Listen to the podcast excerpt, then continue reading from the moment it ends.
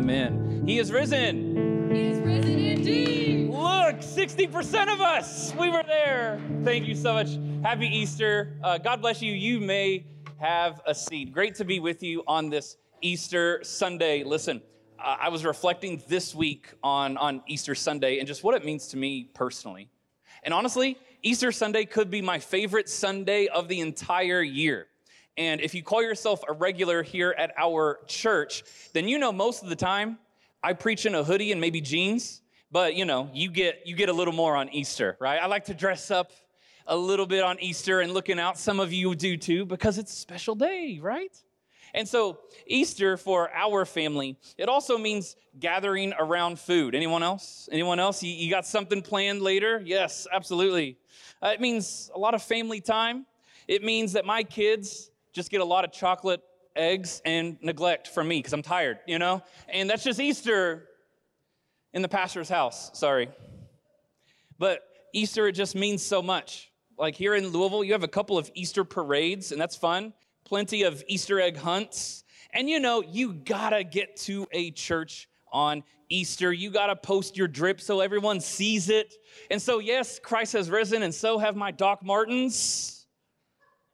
Hashtag Easter, right? Now, what I'm trying to say, Easter's a lot, right? Right? Easter is a lot. So, no wonder some of us need 51 weeks off from church after Easter. It is such a big commitment, you know? We just need to take a break. But I'm glad you're here. I'm Pastor Kevin, I'm the lead pastor here at Rock Vineyard Church. And I want to take just a few minutes to talk about the most powerful, the most powerful force in the universe. And I think we've all experienced, whether you say, I have faith, I have some-ish faith, or I have no faith at all. Regardless of it all, I want to talk about love. Because love changes everything. And we are all here today because of it. Don't think about it too hard because it's church. But you're all here because of love. And so if, if, if, you're mad about that, blame love because love causes all sorts of nervousness on first dates, right? Love causes butterflies on third dates, right? Love really causes us to make overwhelming commitments in front of family and friends. The power of love can literally do anything, it can literally raise the dead. And the highest expression of love is sacrifice. When was the last time that you saw a movie where someone made the ultimate sacrifice and you were actually moved by it? I know it's been three years, but is it still too soon to talk about Iron Man? Is that like, am I spoiling anything for you if I talk about that? Right? Love's, the, the highest expression of love is sacrifice. Love is, is beautiful and it makes your heart grow and feel things you could never imagine. And love will also cause such deep grief and pain because nothing breaks your heart like love does. And so we all have a deep desire to love, to know love, and to be loved. And boy, do I have a story for you today about love we are going to look at an element of the Easter story, Easter morning, actually. And we're going to do so through the perspective of one man in particular. Just so you know, so we're all on the same page, there are a few accounts of Jesus' life and his ministry. And we're going to look at, at one of those from one of his disciples who actually never names himself. This disciple names other people when they are involved, you know, when Peter is saying something, Peter is mentioned. When Matthew is doing something, he mentions Matthew. But this gospel writer never reveals his name, but instead he writes himself as the disciple who Jesus loved. That must have been so irritating to read. Jesus loves us all, but he loves me most. Uh, if you have your Bible with you, we're going to go into John chapter 20, the first 10 verses or so, or you have the Bible app or whatever. John chapter 20, I'm going to be reading from the ESV for those who care. Picking up in verse 1 and you will see it on the screen. Early on the first day of the week, while it was still dark, Mary Magdalene went to the tomb and saw the stone had been removed from the entrance. So she came running to Simon Peter and the other disciple, the one Jesus loved, and said, They have taken the Lord out of the tomb, and we don't know where they have put him. They really believed, pause for a second, they really believed that someone had stolen the body of Jesus because no one believed he would actually rise from the dead. Not the ones who knew him best, not the ones who loved him most, not the ones who placed their hope in him, actually believed he would rise from the dead. And so when people attempt to undermine the resurrection and say it was all a giant conspiracy, it's fabricated, it was a lie that they began to tell. They couldn't even imagine this lie because they couldn't even imagine that it should be real. These people were so incredulous. No one would ever believe this. They didn't even believe it for themselves. And yet it was true. So instead of believing he rose from the dead, and instead of believing all the times he said, I'm gonna rise again, instead of doing that, Mary here chose to believe his body was stolen. She cries out, We don't even know where they put him. It's because no one put him anywhere. Verse 3 So Peter and the other disciple started for the tomb, and both were running. But the other disciple outran Peter and reached the tomb first. I love John's humility. Yes, he remains nameless, but he's gonna tell you who won that race. And you know, they say everything is recorded in the Bible for a reason, and John definitely made sure. They're to remember this for thousands of years. We both ran to the tomb. We heard crazy news. Not a big deal. I did get there first. Verse 5. Uh, he, John, uh, he bent over and looked in at the strips of linen lying, but did not go in. Then Simon Peter came along behind him and went straight into the tomb.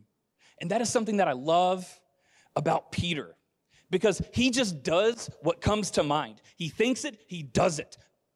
No, he just does it. He doesn't even think most of the time. He just does it.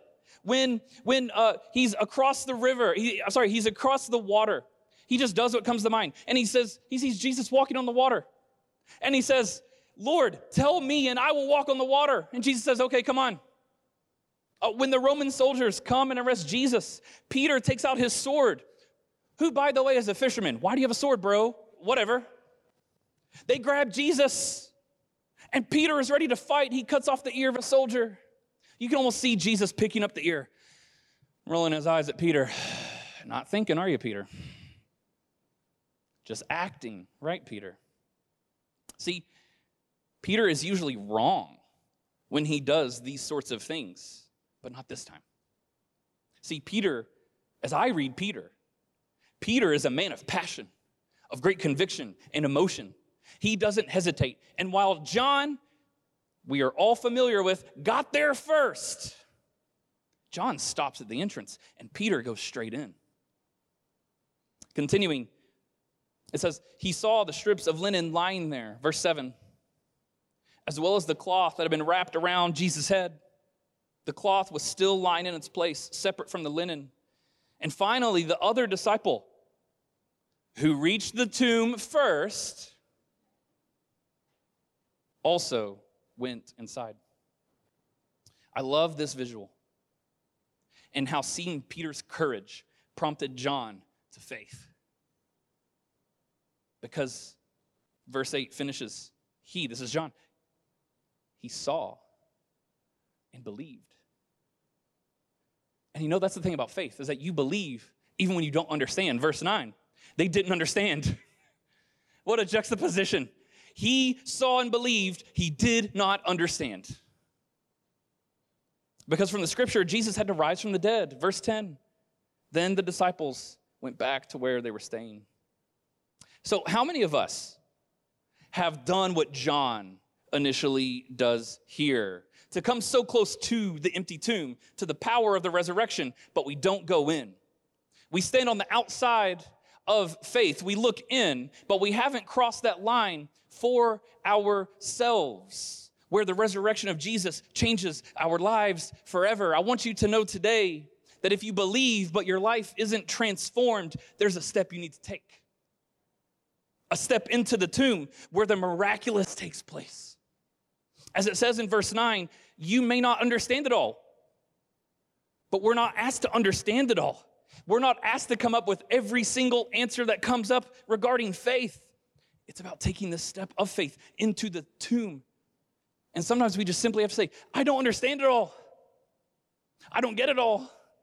I, I, I, I, struggle with this. I don't understand, but I believe. Answers are fine, but faith will change your life. Now, now John, he did not write this down in the moment. He wasn't journaling on the way to the tomb. In case you don't know, John, this was a considerable amount of time later. He wrote this entire thing down later, looking back, knowing what he knows now that he didn't know then.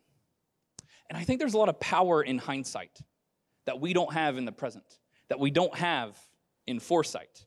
You know, hindsight, reflecting on something from the past, can really reveal a lot of truth and meaning we can otherwise miss in the moment.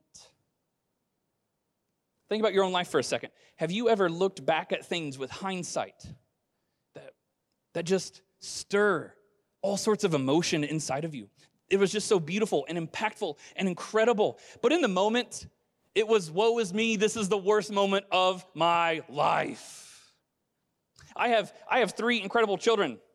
What a great segue, right? Worst moment of my life. I, I have three children. Hey, but they are incredible. And I remember each of their births differently. But the consistent truth was that, honestly, their mama was a boss. I just was there. You know, I was cheering her on, coaching her on, whatever. But if you were to ask me today what I thought of those births, looking back with hindsight, I can look at you and say, man, it was beautiful.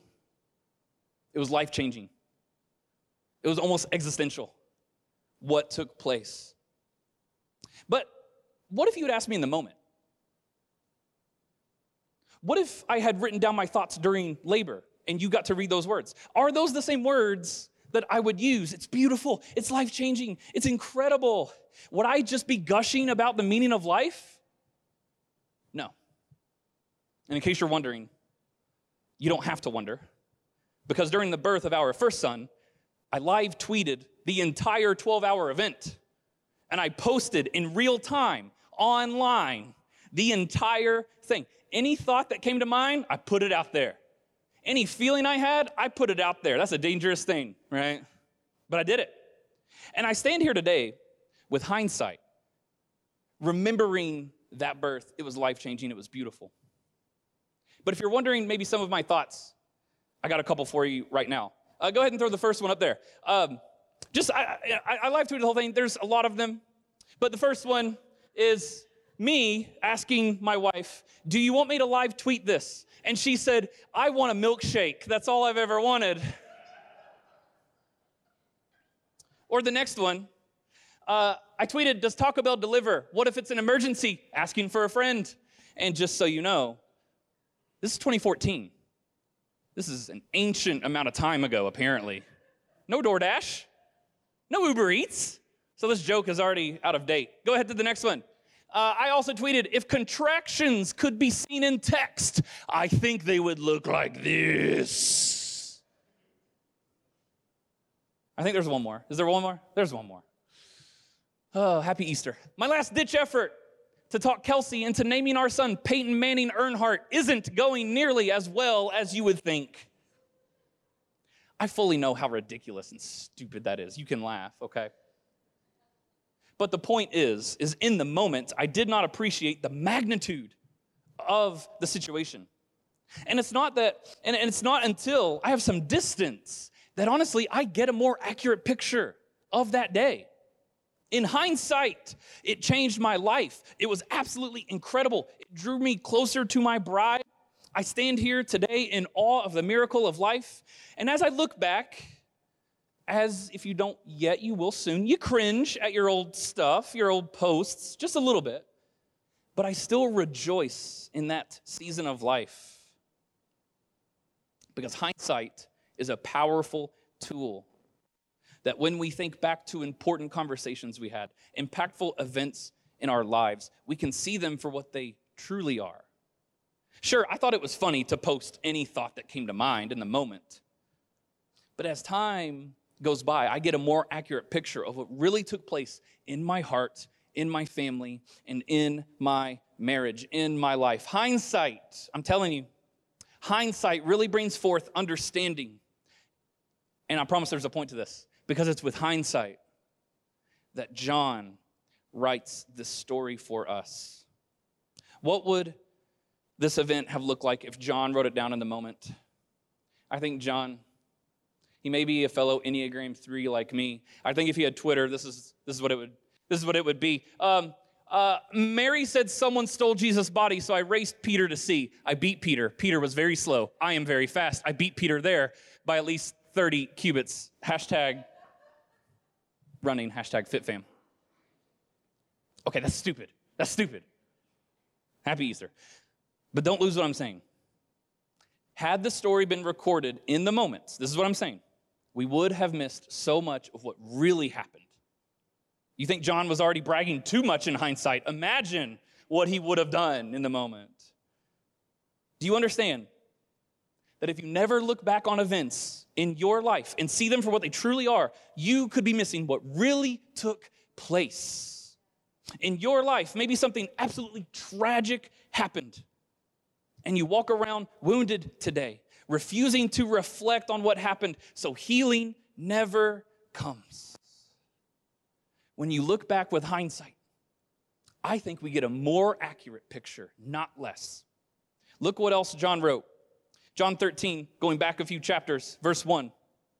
Again, with hindsight, John's writing this, and he's remembering this Passover festival, and he pulls from it the greatest truths. He says, he wrote down, it was just before the Passover festival. Jesus knew that the hour had come for him to leave this world and to go to the Father. Having loved his own who were in the world, he loved them to the end. That's beautiful. And really, it is a poetic way of saying Jesus knew it was time for him to die. And as he had done what was necessary to that point, he loved them. John writes of this love that goes through to the end. And remember, John didn't sit at this table at the Passover and jot these thoughts down immediately, but he's looking back. And in doing so, he wants us to know that even through Jesus' brutal death, through Jesus' pain and his literal torture, that Jesus loved them to the end. And Jesus knew they did not love him until the end. Remember, most scattered, most denied. They left him and betrayed him. But it's still an interesting statement, isn't it? Look out, look at that last sentence. He loved them to the end. Because the end of love is endless. He loved them to the end, but the end was actually just the beginning. He loved them to the end. What they didn't know was that the story wasn't finished, but it had just gotten started. You see, if Jesus' story ended on the cross, then yes, he truly did love them to the end. But he rose from the dead so that love conquered death. Because love is more powerful than death. Love is eternal. Are you with me this morning, church? Are you with me? And so, someone today just needs to hear that Jesus loves you to the end, but his love even goes beyond that. When, when you are at the end of yourself, Jesus' love for you continues. When you are so sick of your mistakes and your choices, Jesus' love for you continues. Jesus, Jesus loves you to the end so you can have a new beginning. That is the gospel message. That is the gospel truth that Jesus loves you to the end so you can have a new beginning. Uh, John, he writes about this love elsewhere in First John. Picking up in chapter 4, uh, John, he writes, Dear friends, let us love one another, for love comes from God. Everyone who loves has been born of God and knows God. Whoever does not love does not know God because God is love. God is love. that everything that comes from God comes as an expression of that love. The entire universe is a material reflection of God's love for you. The cosmos, the stars, the planets, the moons, the comets, the mountains, the beaches, carbon concentrations, oxygen levels, the very atmosphere that we live in is perfect for sustaining human life. It is an absolute declaration of God's love for you. No matter what you've heard about God, his singular motivation for you is love. It is love. We are surrounded by it, and yet we are all looking for it. Love, belonging, significance, meaning. It's not found in another buzz or another high or another stranger's bed. Love is found in the author. God is love. And John, he makes it so simple. Remember, he's writing years later after everything took place. He makes it so simple, having spent time reflecting and examining the life and ministry and friendship he had with Jesus. He writes in hindsight of it all, verse 9 This is how God showed his love among us. He sent his one and only Son into the world that we might live through him. Not that we might suffer and struggle, but live not that we might be condemned, but live. Not that we might have all the answers, but that we may live. I heard a pastor talk about it this week. He said, This verse, this single verse, is the language of God. Meaning, regardless of what life has thrown at you, we all have deep questions on our hearts. And it's usually something to the effect of, God, what are you saying to me? Or maybe you hear people who don't have a faith background. And they say, Universe, what are you saying to me? Have you ever heard that? It's, it's the same motive. They are just simply wanting meaning and significance and belonging and truth. They call it universe, I call it God. But we all are asking the same question What do you want with my life? You're here today, whether you have faith or no faith, and you are wondering, What do you want with my life? Is there anything beyond the material? What are you saying to me? God is saying, Live. Live that you would live. Live how? Through Jesus. But what's that look like? It looks like love. It looks like love. And that is the message of Easter that love won and death lost. The question is Am I waiting outside the tomb, looking in, waiting for someone else to do it for me? Or am I going to take the step of faith for myself? Because reaching the tomb isn't enough. Are you going to take the step inside the tomb? Because while you may be close, you are still just looking in. You are still holding back. But here's something I think may help is that John, he would later write again in, in, in 1 John, John, 1 John 3 14, he writes, We know that we have passed from death to life because we love each other. Isn't that just beautiful? Because we love each other. What if Christians were known for that instead of, well, everything else? Because we love each other. Anyone who does not love remains in death. Now, okay, that's a troubling statement immediately, right? What does that even mean? To deny love is to die? No. To deny love is to remain in death. I'm dead. See, when we are only looking in at this tomb, so to speak, when we are not all in, when we like Jesus, but we don't really love Jesus, when we are lukewarm toward our faith, we might as well be dead because we've never truly experienced love. We've never truly experienced love, so we remain in death. It would be like attempting to live without oxygen. How long would you make it?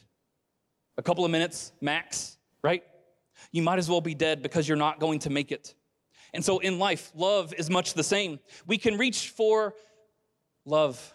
We can grasp at love. We can, we can maybe even sense love when we feel loved. We can show up to church and maybe feel some love. We can try to even live like Jesus and love each other. But until you choose to step into the tomb, until you decide for yourself that Jesus is Lord, you are trying to live without oxygen. You are trying to live without love. You remain in death. And so, John, this nameless disciple, he stepped into the tomb and he found faith. He found forgiveness. He found grace. He found mercy. He found the miraculous. But someone else had to go in ahead of him. John, again, the one who wrote all the words we've been reading today. I don't know how familiar you are with his life, so let me just tell you. Uh, he actually lived a long life, and he was the only disciple who did. All the other disciples, all of John's friends, were all captured, imprisoned, and beaten, and ultimately murdered. What would drive someone to do that? What would drive so many people to do that? It was love. These friends of John, they all refused to recant their allegiance to Jesus, that Jesus is Lord. They refused to deny that Jesus rose from the dead because Jesus changed their lives forever. So John saw one by one as they were set on fire, they were cut in two, they were beheaded. And yet the Bible says, perfect love casts out fear. But for John, he was never murdered. And he lived this long life. This long life, but this lonely life as he was exiled onto an island called Patmos. And he grew old watching the ones he loved live for love and die for love and declare it's all for love.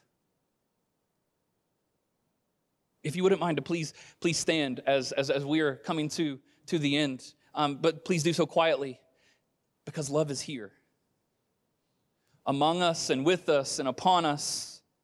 John later writes something very strange in the book of Revelation. John, he's, now get this, get this, get this as, as we wrap up. John is not looking back. This, this whole time we've been looking at John and reading John and saying, John's been looking back. Well, in the Revelation, he's not looking back. But where's he looking? He's looking forward. And he writes something kind of strange. He writes something kind of bizarre. And so in Revelation 21 1, you should see this on the screen. John writes, Then I saw a new heaven and a new earth, for the first heaven and the first earth had passed away, and there was no longer any sea. See, scholars have debated what could John possibly mean here? A new heaven and a new earth, sure. But no seas? I don't think it's all that complicated.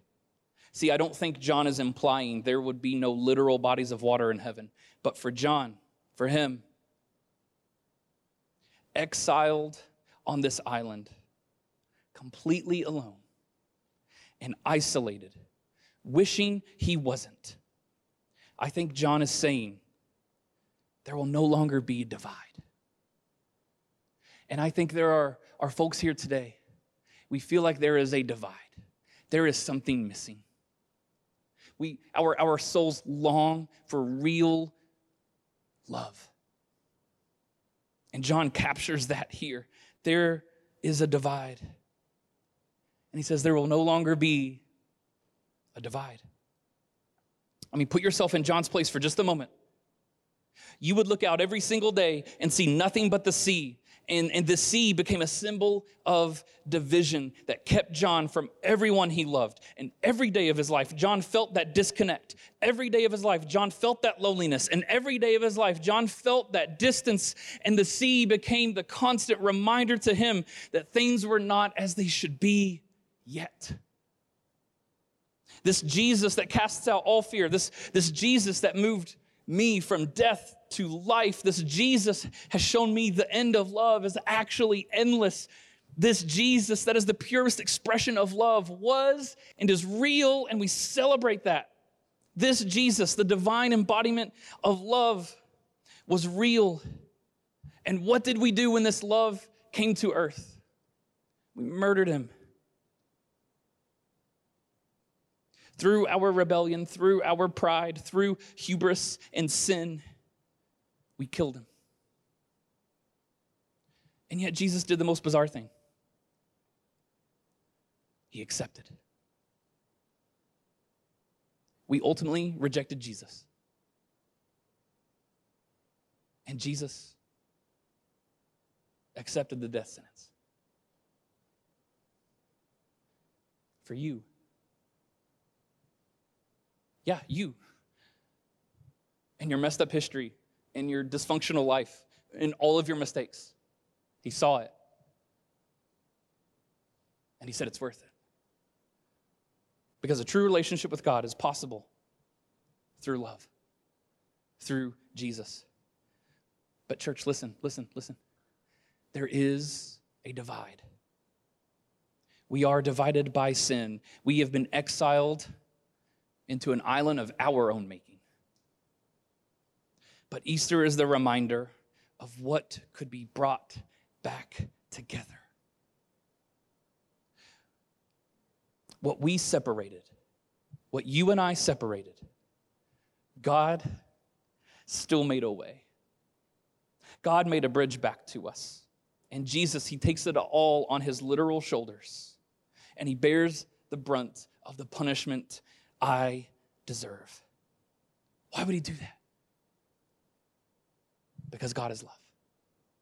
Because he loves you. Because he loves you. Church, do you hear that? If you hear nothing else, it's because he loves you. It is because he loves you. What we separated, God made a way. And I don't care what you've heard of God or religion or truth before, hear this God is love, and Jesus ends any division between you and love. And that is it. Will you take hold of this love? Will you today take a step into that tomb for yourself?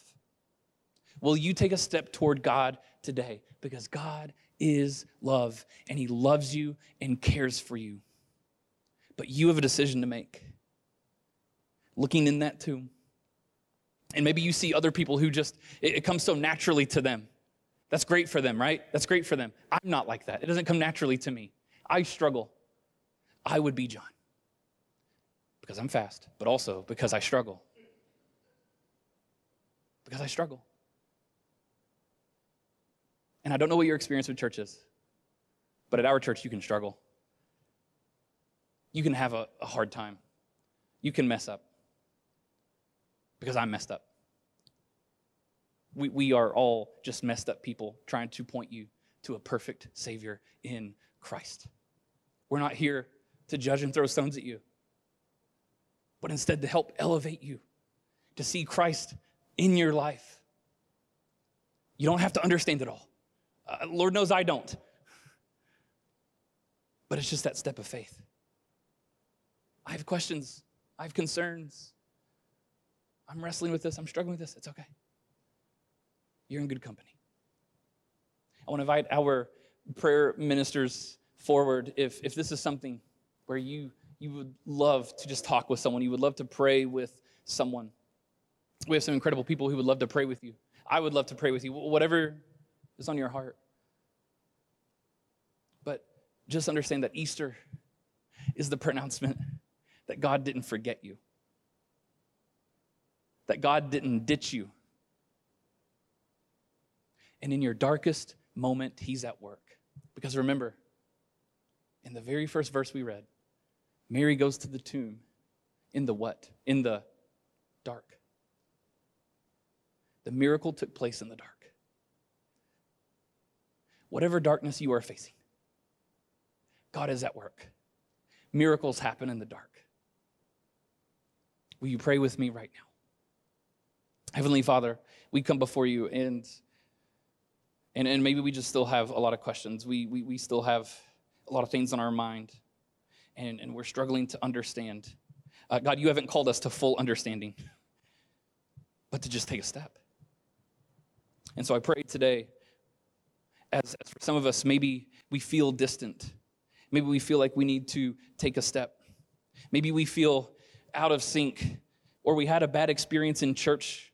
We had a bad experience with religion. We just had something that wasn't love given to us, and, and it was labeled God. God, I pray against those things. I pray for a very real sense of your love right now. And maybe we haven't felt it in years. A very real sense of who you are and your love for us. Move in this place. Compel us to move forward. Compel us to take a step, to, to come for prayer, to sit down and kneel for prayer, to, to take a step toward you, Father.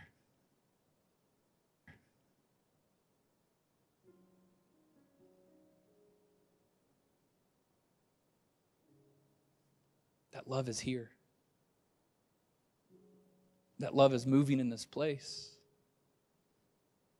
That grace is on our hearts this morning. It is in front of us. All we have to do is embrace it. We don't have to have it all figured out. We don't have to have our lives together before we come as we are. And that is the beauty of the love of God. What looks like the end is a new beginning. And this love is endless. Father, I pray that truth would wash over our, our souls today, our souls this morning. That you are love and that you are here. In Jesus' name, amen.